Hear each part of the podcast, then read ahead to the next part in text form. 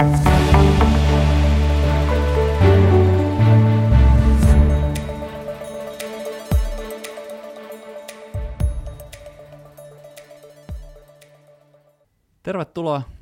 jälleen kerran kuuntelemaan Nordea Varallisuuden hoidon helmikuista sijoituspodia. Meillä on täällä tänään äänessä Hertta Alava.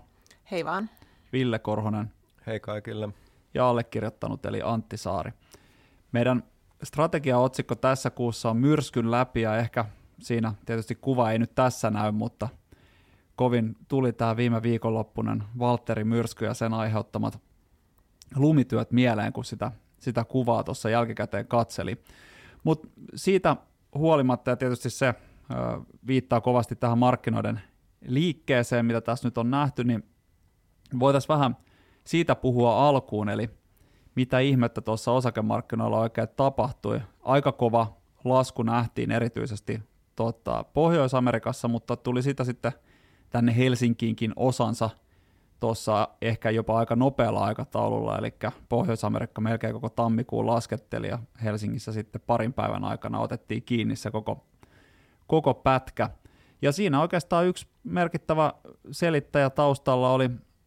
odotukset siitä, että Yhdysvaltain koron tai korkopolitiikka tai rahapolitiikka alkaa kiristyä vähän nopeammin kuin mitä ollaan aikaisemmin ajateltu, ja siellä vähän korot nousi, niin haluatko Ville tästä kertoo enemmän? Onko nyt korot jo sopivalla tasolla vai vieläkö tämä jatkuu? No me nähtiin kohtuullisen voimakas korkojen nousu, tai mikä, mikä siinä nyt niin kuin oli yllätys, oli se, että se tapahtui niin lyhyessä ajassa. Eli Yhdysvalloista saatiin aika voimakas inflaatioluku ja siitä lähti sitten pyörä pyörimään. Sijoittajat hinnoitteli niin kuin varmastikin nopeampaa inflaatiota ja sitten – samaan syssyyn hinnoiteltiin ähm, nopeammin kiristyvää rahapolitiikkaa ja kunnollinen korkojen nousu 0,2 prosenttia, pitkä korko ylös ja lyhyessä päässä sitten lyhyet korot Yhdysvalloissa äh, vielä selkeämmin ylöspäin. Ja tämä sitten painoi kasvuosakkeiden hintoja varsinkin ja varmaan tuossa kun miettii tota osakemarkkinoiden myllerrystä, niin jossain kohtaa siinä sitten jo tunnelmatkin painuivat alaspäin ja osakemarkkinoilla varmasti tultiin ihan niin kuin tämmöisten epävarmojen tunnelmien myötä ää, alemmaksi. No nyt sitten me saatiin keskuspankin kokous Yhdysvalloista sieltä. Viesti oli niin kuin sijoittajien odotusten mukainen, että rahapolitiikkaa lähdetään kiristämään jo maaliskuun kokouksessa. Ja tämä näin, vaikka rahapolitiikka kiristyi, niin oli sitten kuitenkin hyvä uutinen. Saatiin varmuutta, saatiin informaatiota tulevista askelmerkeistä ja se sitten tasas tunnelmia tuolla osakemarkkinoillakin ja nyt sitten tämä tammikuun ihan viimeinen päivä ja helmikuun alku, niin ollaan oltu vähän rauhallisemmissa tunnelmissa ja ehkä rauhallinen on niin tietyssä mielessä vähän jopa niin kuin tämän aliarvioimista, että ne liikkeet on ollut sitten taas ylöspäin, varsinkin Yhdysvalloissa, niin aika voimakkaita, että sieltä tuli perjantaina 2,5 prosenttia melkein ja vielä puolitoista prosenttia tuossa maanantaina päivän, päivä kun päättyi, että kyllä se niin kuin, ainakin jonkun asteista tällaista elpymistä myöskin sieltä pohjilta on nähty. Toki tämmöiset korjausliikkeet, niin oli ihan odotettavissa. Sitä on jonkun aikaa tässä toitotettu, että semmoiseen on hyvä varautua, mutta sen ajottaminen on hirvittävän hankalaa ja tässä nyt sitten tammikuussa tosiaan oli riittävästi syitä sille, että päästiin siihen noin 10 prosentin kurssilaskuun siellä Yhdysvalloissakin sieltä edeltävistä huipuista. Ja nyt kun se on tässä takanapäin, niin nyt itse asiassa tilanne on huomattavasti parempi siinä mielessä, että nämä pörssikurssit sitten tyypillisesti, kun tuo epävarmuus kasvaa siellä sijoittajien mielissä, niin niiden, sen epävarmuuden kasvettua, niin yleensä ne kurssi- tai pörssien tuotot on melko hyviä, ja senpä takia me tässä nostettiin meidän osakeylipainoa entisestään, koska nähdään, että on kuitenkin hyvä tilaisuus sitten kasvattaa vähän sitä omaa, omaa osakepottia tai omaa osakesalkkua, kun kurssit on jonkun verran laskeneet ja kuitenkin näkymä edelleen kohtalaisen hyvä. Pieni valopilkku tuossa kuitenkin oli tämän tammikuisen hermoilun keskellä, tai oikeastaan vähän aikaa ollut kehittyvät markkinat, Hertta, mitä siellä tapahtuu, mihin, mihin suuntaan ollaan menossa, Et tietysti sielläkin on hyvin erilaisia ö, tammikuita ollut eri kehittyvillä markkinoilla. Joo, kehittyvät markkinatkin tietysti jonkun verran siellä oli pientä heikkoutta, mutta selvästi vähemmän kuin länsimarkkinoilla, eli ne meni selkeästi paremmin ja ehkä siinä mielessä se on niin kuin jännää, että kun usein ajatellaan, että just tämä Yhdysvaltain rahapolitiikan kiristyminen olisi negatiivista kehittyville markkinoille, muun muassa sitä kautta, että se vahvistaa Yhdysvaltain dollaria ja sitten heikentää näitä kehittyvien maiden valuuttoja ja tuoda mahdollisesti ongelmia lainojen maksuihin ja nostaa inflaatiota ja niin poispäin. Mutta kyllä tämä varmaan kertoo siitä, että, että kyllä tätä korkojen nousua hinnoiteltiin jo viime vuonna aika paljon kehittyville markkinoille ja sitä kautta se ei tullut niin kuin yllätyksenä ja siellä on keskuspankit on jo varautunut pidemmän aikaa, että monissa maissa, joissa tämä inflaatio-ongelma on ollut kovin, niin siellä on jo sitten nostettu korkoja ja sitten toisaalta meillä on vielä niin kuin tätä koronasta elpymisen potentiaali aika paljon jäljellä monissa maissa siellä, eli tavallaan nämä vertailuperiodi kasvulle on monissa maissa, etenkin Aasian näissä pienemmissä maissa, aika suotuisa tänä vuonna, että me saadaan aika hyviä, hyviä kasvulukuja siellä, ja Kiinan markkina näyttäisi nyt onneksi vihdoin stabiloituneen, eli siellä on talouskasvu näyttää hi, suht, niin kuin historiallisesti hitaalta, mutta kuitenkin jo pikkasen ehkä paremmalta kuin tuossa ihan viime vuoden loppupuolella, ja regulaattori on rauhoittunut, että nyt oikeastaan ehkä jännitetään, että miten näiden olympialaisten ja kiinalaisen uuden vuoden jälkeen, niin miten tehdään esimerkiksi tälle koronapolitiikalle, että jatketaanko nollatoleranssilinjaa vai ei. Ja sitten meillä on niin kuin Intia, joka oli viime vuoden voittaja, jatkanut edelleen niin kuin ihan kohtalaisella vauhdilla, että siellä odotetaan tälläkin, tänäkin vuonna 9 prosentin BKT-kasvua, niin onhan se aika hu, huikea luku. Et oikeastaan niin kuin ihan, ihan hyvissä merkeissä ja ehkä ainoa kysymysmerkki tässä on tietysti toi Venäjä, joka on sitten mennyt aika heikosti ja kaikki tietysti tietää, mikä siinä on se takana, eli pelätään, että jos tulee tämä hyökkäys tuonne Ukrainaan, niin minkälaisia sanktioita siitä sitten tulee. No, sanotaan, että ehkä se meidän perusajatus edelleen on, että joku diplomaattinen ratkaisu tässä saadaan aikaan, ja jos ei saada, niin joka tapauksessa ne sanktiot ei voi olla todennäköisesti kauhean rankkoja, koska kyllä se sitten satuttaa jo Eurooppaa siinä sitten mukana. Eli ehkä se Venäjäkin taas jossain vaiheessa alkaa liikkumaan enemmän sen öljyn hinnan mukana, niin kuin yleensä on tapahtunut. Joo, ainakin tässä nyt tietysti ei pidä hirveän pitkälle meneviä johtopäätöksiä vetää niin kuin ihan muutaman päivän liikkeestä, mutta tuntuu, että se markkina vähän olisi jo rauhoittunut näistä pahimmista. Tuossahan oikeastaan jostain sieltä lokamarraskuun huipuista, niin Venäjän markkina on pärjännyt tosi heikosti suhteessa siihen, mitä öljyhinta on kehittynyt. Se on selkeästi sijoittajat on tällä kertaa huomattavasti paremmin varautuneet siihen, että jotain saattaa tulla kuin silloin 2014, jolloin se sitten tuli enemmän tai vähemmän yön yli, että jaha, että tässä onkin krimi vallattu ja nyt sitten venäläiset osakkeet äkkiä myytiin, kun niistä vielä pois tai irti pääsee, niin se oli vähän, vähän erilaista se meno silloin. Ja ehkä hyvä muistuttaa myöskin siitä, että silloin kun se tuli yllätyksenä, niin eurooppalaiset osakkeet laski ehkä joku pari prosenttia siinä sen päivän aikana, ja kuitenkin loppuvuosi oli sitten edelleenkin ihan hyvä, että – jos tästä nyt, tai sanotaan ehkä ennemminkin näin päin, että tämän pitäisi olla huomattavasti pahempi tämän tilanteen, että sillä olisi sitten kauaskantoisempia vaikutuksia eurooppalaisiin ja muutenkin länsimaisiin osakkeisiin. Ja ehkä se Venäjän osuus ei muutenkaan ole kehittyvistä markkinoista ihan hirveän iso vai mitä? No ei se enää ole kuin ihan muutamia prosentteja, että silloin vielä sanotaan kymmenen vuotta sitten niin se oli aika iso markkina, mutta että nyt se on niin kuin Kiina ja muut Aasian maat dominoi, dominoi sitä ja se ei hirveästi heiluta koko kehittyvien markkinoiden indeksiä, ei osakepuolella eikä korkopuolella, jos Venäjässä, Venäjällä on heikkoutta.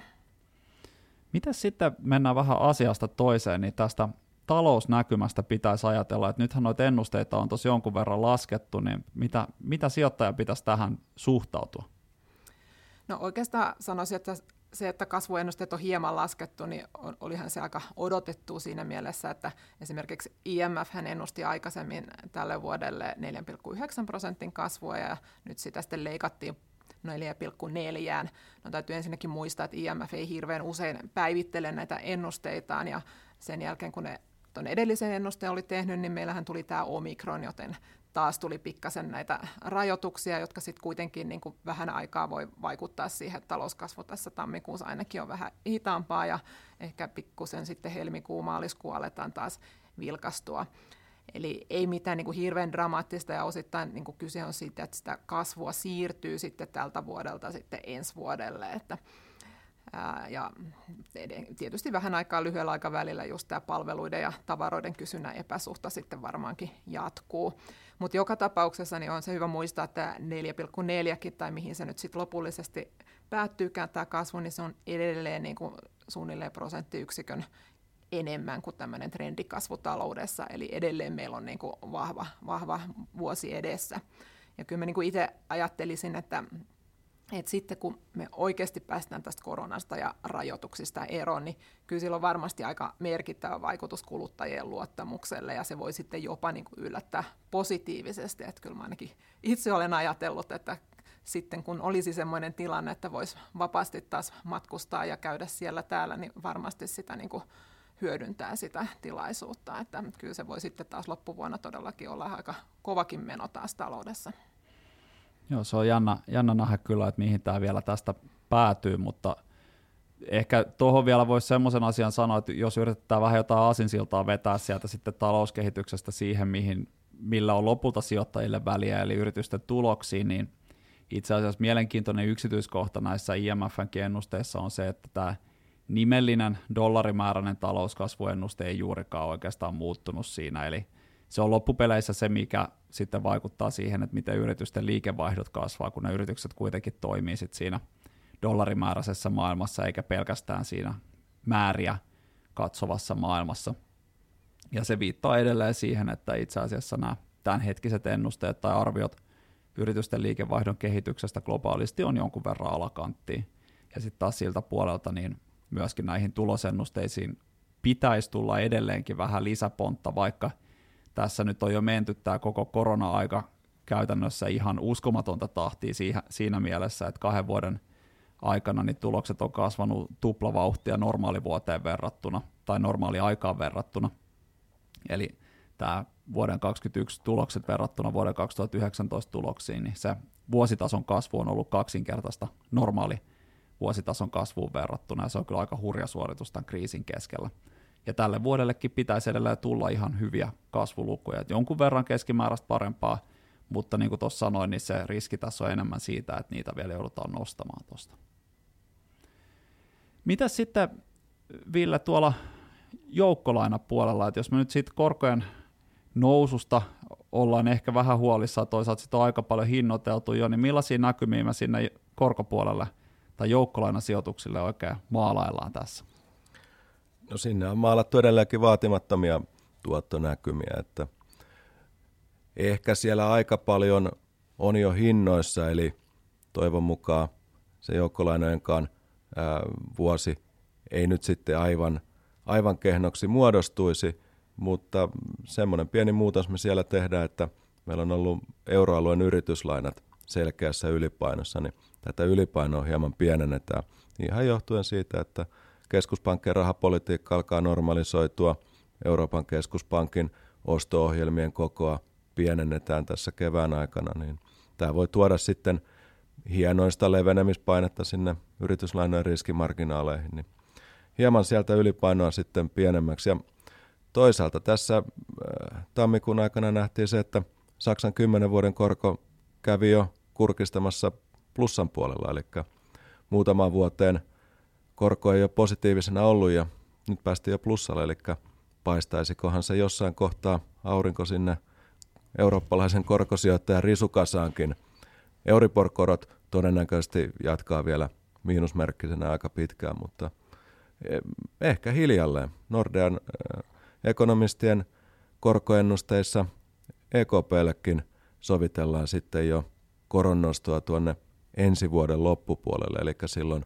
Euroopankin talous olisi päässyt niin hyvää lentoa, että täälläkin päästäisiin pitkästä pitkästä aikaa mahdollisesti jo korkoa sitten hieman nostamaan. Se olisikin kyllä kummallista. Vieläkin muistelen sitä, kun joskus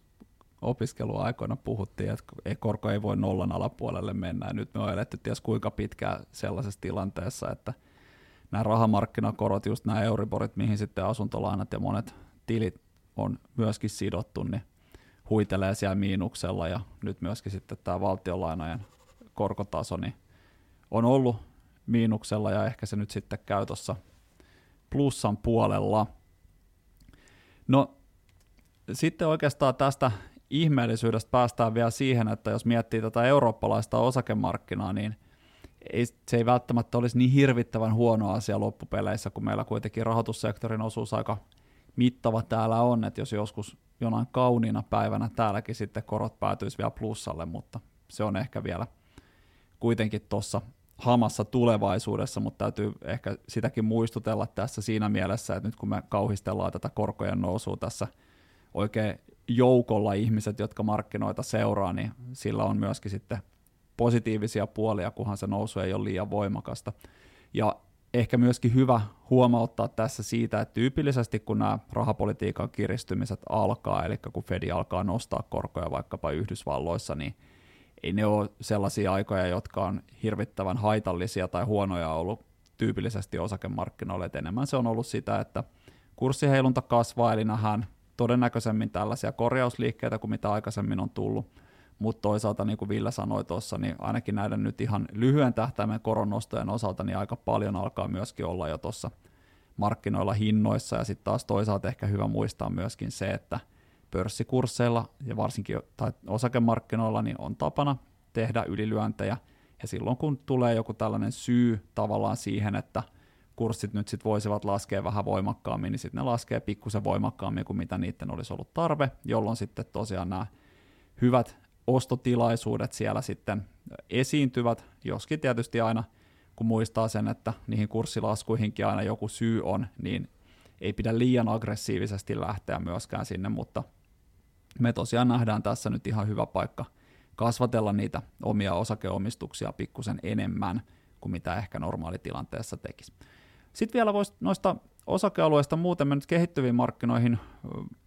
päästiin aika syvällisestikin jo tässä, mutta mitäs muuten Hertta, mistä siellä tai mistä osakesijoittaja nyt tuottoja kaivelee? No jos katsotaan alueellisesti, niin kyllä tuo Yhdysvallat edelleen näyttää varsin hyvältä ja sitä me ollaan tässä nyt jonkin aikaa suositeltu ylipainottamaan, että Yhdysvallathan nyt otti tässä kurssikorjauksessa vähän itse asiassa eniten laskua, mutta se, se, se varmaan myös toipuu tästä nopeammin. Yleensä me on nähty, että sitten kun sijoittajat palaa markkinoille, niin se yleensä aina lähtee sieltä Yhdysvalloista sitten tämä nousu ylöspäin myös liikkeelle. Ja kyllä me niin kuin nähdään, että myös jos katsotaan, minkälaisia yhtiöitä siellä pörssissä Yhdysvalloissa on isoimpina, niin siinä on just paljon tämmöisiä aika vakaata tulosta tekeviä, hyvän markkina-asema ja brändin omaavia yhtiöitä, eli tämmöisiä niin kuin laatuyhtiöitä, että niissä on sitten turvallista olla yleensä yli ajan. Ja sitten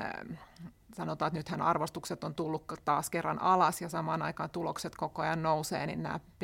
tässä on pienentynyt ihan mukavasti. Et Eurooppakin ihan, ihan niin kuin hyvältä näyttää, ei niin kuin sinänsä niin kuin kannata liian negatiivinen olla siitä, siitäkään, mutta me nyt pidetään sitä alipainos lähinnä just sen takia, että jos nyt näyttäisi, että tulisi nämä, jotkut näistä riskeistä toteutuisi, niin kyllä se Eurooppa siinä sitten varmaan kärsii eniten, että esimerkiksi nyt niin kuin tämä Venäjän tilanne tai sitten jos tota, tulisi enemmän näitä koronarajoituksia sitten kuitenkin, vaikka joka häiritsisi satamaa ja muuta, niin Eurooppa on sitten enemmän riippuvainen kuitenkin ulkomaankaupasta kuin Yhdysvallat, että, mutta että sillä tavalla niin kuin sijoittajien kannattaa ehdottomasti nyt muistaa kuitenkin just tämä niin kuin perussääntö, eli kannattaa hajauttaa sekä niin kuin maantieteellisesti että sitten niin kuin yritys, yritystasolla. Että kyllä me jos katsotaan, minkälaisia liikkeitä tässä on markkinoilla ollut viimeisen vaikka puolen vuoden aikana, niin me on nähty niin kuin 50 prosentin laskujakin jo tuossa viime vuoden puolella monissa tämmöisissä vähän niin kuin hypeosakkeissa. Eli kannattaa niin kuin muistaa, että sijoittaa sellaisiin yrityksiin, joissa oikeasti sä ymmärrät sen arvostuksen, että mistä se niin kuin tulee ja pystyy myös niin kuin näkemään, että missä se kurssikorjauksessa, missä se pohja voisi muodostua. Et jos on niin kuin tavallaan yrityksiä, ei oikein mitään tulosta eikä juuri liikevaihtoakaan tällä hetkellä, niin on hirveän vaikea sanoa, että missä kohtaa se pystyisi niin kuin pysähtymään. Eli, mutta sitten jos on tämmöisiä, joilla on niin kuin perinteiset arvostusmittarit näyttää järkeviltä, niin niissä on kyllä varsin hyvä olla tällä hetkellä ja tulevaisuudessakin. Joo, toi on kyllä ihan erinomainen pointti vielä lisätä tähän keskusteluun, että tosiaan varsinkin Yhdysvalloissa, niin vaikka nyt tämä indeksitason tai tämä koko markkinatason liike ei nyt ole ollut mitenkään tavanomaisesti poikkeava, että tällaisia noin 10 prosentin korjausliikkeitä tulee kerran vuodesta tai kerran kahdessa vuodessa, vähän riippuu siitä, että mitä historiaa katsoo, mutta sitten siellä on nimenomaan näitä tappiollisia tai ei-voitollisia teknologiayhtiöitä, joita on kyllä sitten nuijittu ihan tosi kovaa jo pelkästään tänä vuonna ja sitten sieltä viime vuoden huippuista lukien myöskin. Et varsinkin nyt tässä tilanteessa niin kannattaa tosiaan pitää huoli siitä, että se yrityksen arvon luonti ei perustu pelkästään johonkin hyvin spesifiin tilanteeseen maailmantaloudessa, joka nyt sitten on vähitellen kuitenkin menossa ohi, vaan se pitää olla kestävämmällä pohjalla sen yrityksen tuloksen tekokyvyn. Ja sitten vielä tuohon, mitä Hertta sanoi noista arvostustasoista, niin tämä on kyllä myöskin ihan oleellinen pointti huomioida, että osakkeiden arvostustasot globaalisti on laskeneet jo sieltä vuoden 2020 syyskuusta lukien, kun puhutaan tästä tulosperusteisesta arvostuksesta, eli osakekurssi jaettuna osakekohtaisella tuloksella. Eli niin kuin siitä näkökulmasta niin me ei olla mitenkään minkään kuplan kynnyksellä pikemminkin päinvastoin, että nämä arvostukset on olleet korkeita, koska sitä elvytystä oli ja koska ä, talouden kasvuedellytykset sieltä pohjilta oli niin hyvät, ja nyt sitten kun sieltä on jonkun verran elvytty, tulokset on kasvaneet, niin myöskin ne arvostukset on päässeet lähemmäs normaalia, ja itse asiassa emme olla kuin jossain noin 10 prosentin päässä, vähän vajaan 10 prosentin päässä näiden pitkän aikavälin keskiarvojen yläpuolella, eli siitä näkökulmasta niin ei ole mitenkään hirveän huolestuttava tuo arvostustaso. Ja sitten kun huomioi sen, että missä korot edelleenkin tällä hetkellä menee, kun sijoittajan kuitenkin pitää valita, että mihin kohteeseen ne varani laitan, jotta sieltä sitten tuottoja saa, niin itse asiassa tässä vertailussa edelleenkin niin osakkeille ei oikein sitten hyvää vaihtoehtoa ole. Eli tämmöisissä melko osakemyönteisissä tai jopa tavanomaista osakemyönteisemmissä tunnelmissa nyt lähdetään sitten tähän helmikuuhun, ja näihin kuviin ja tunnelmiin varmasti päästään sitten takaisin noin kuukauden päästä, ja tässä on sitten hyvä tilaisuus tietysti kiittää kaikkia kuulijoita mielenkiinnosta, ja kiitos Hertta ja Ville erinomaisista kommenteista. Kiitos. Kiitos.